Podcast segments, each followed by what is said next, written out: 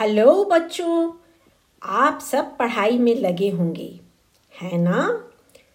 खूब पढ़ो और जब पढ़कर थक जाओ, तब अपनी दोस्त मीनाक्षी से कहानी सुनने आ जाओ।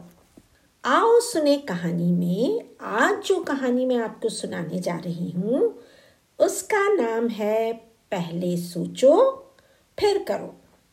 तो शुरू करते हैं कहानी। बच्चों, ये उस समय की बात है जब कहीं जाने के लिए बस, ट्रेन या एरोप्लेन नहीं हुआ करते थे।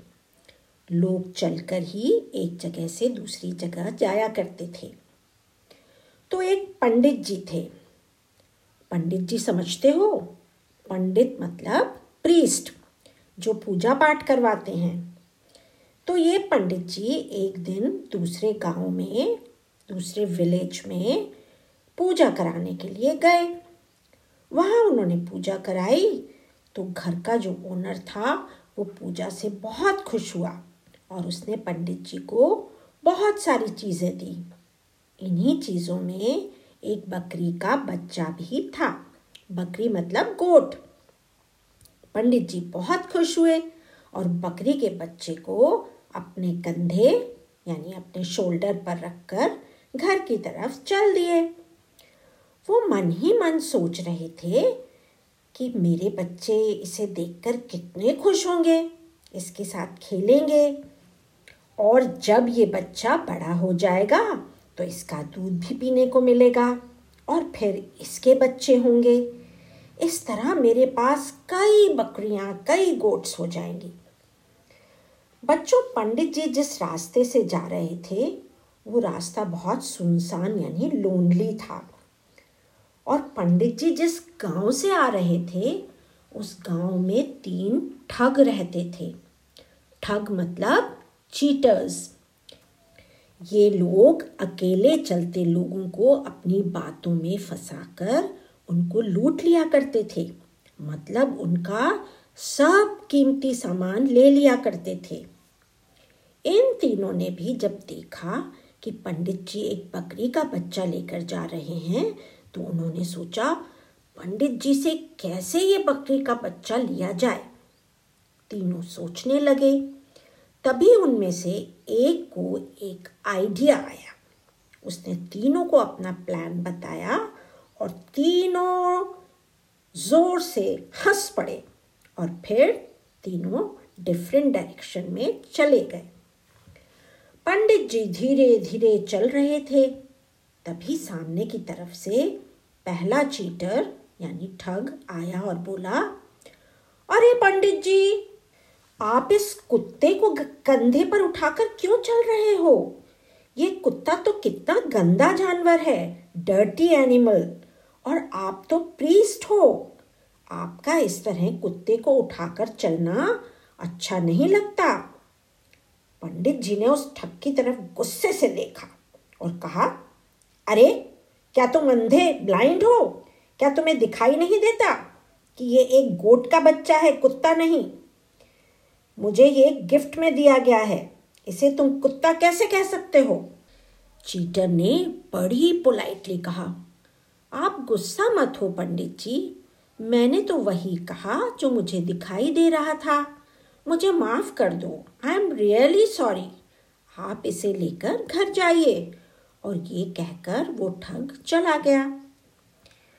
कुछ देर के बाद आगे पंडित जी को दूसरा चीटर मिला। उसने बड़े आश्चर्य से, यानी स्ट्रेंजली पंडित जी की तरफ़ देखा, फिर गोट की तरफ़ देखा और धीरे से पूछा, पंडित जी आप गाय के इस मरे हुए बच्चे को उठाकर क्यों ले जा रहे हो? आप तो प्रीस्ट हैं। आपको मरे हुए एनिमल को नहीं उठाना चाहिए।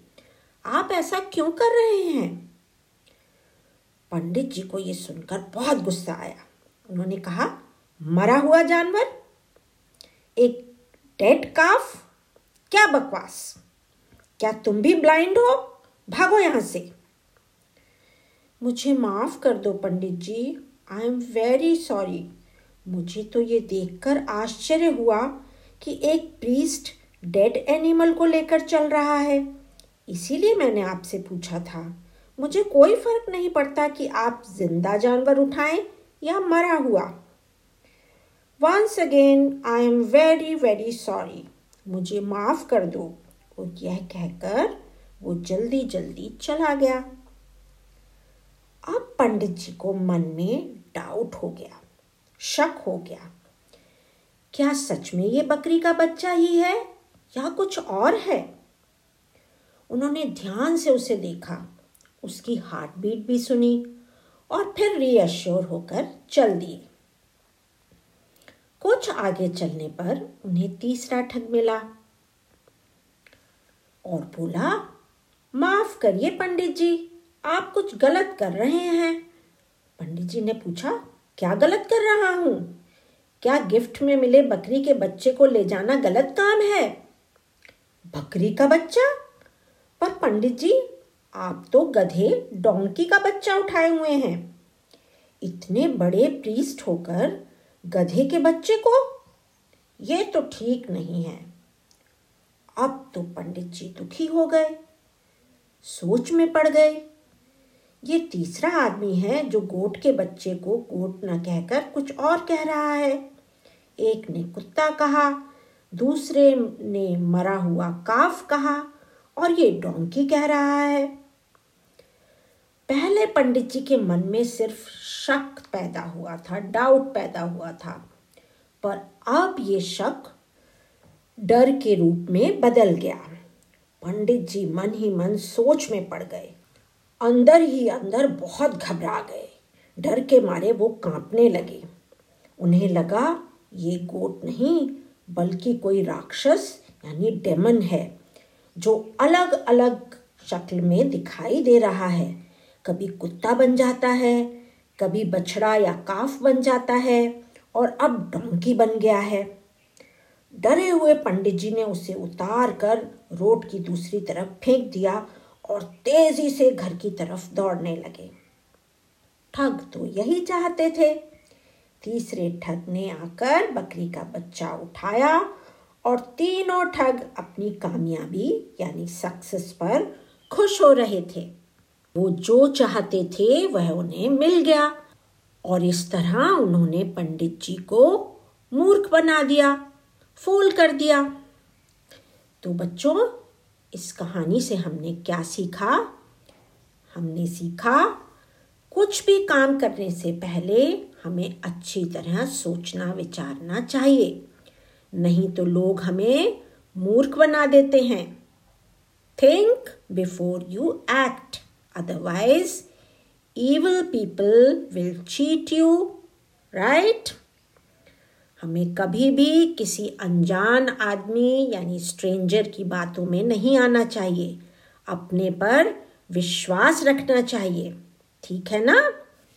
तो यही है इस कहानी की सीख।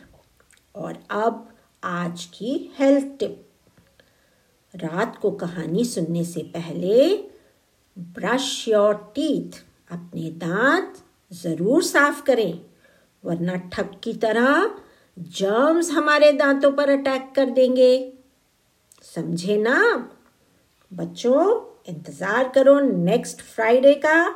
तब तक स्वस्थ रहो, मस्त रहो।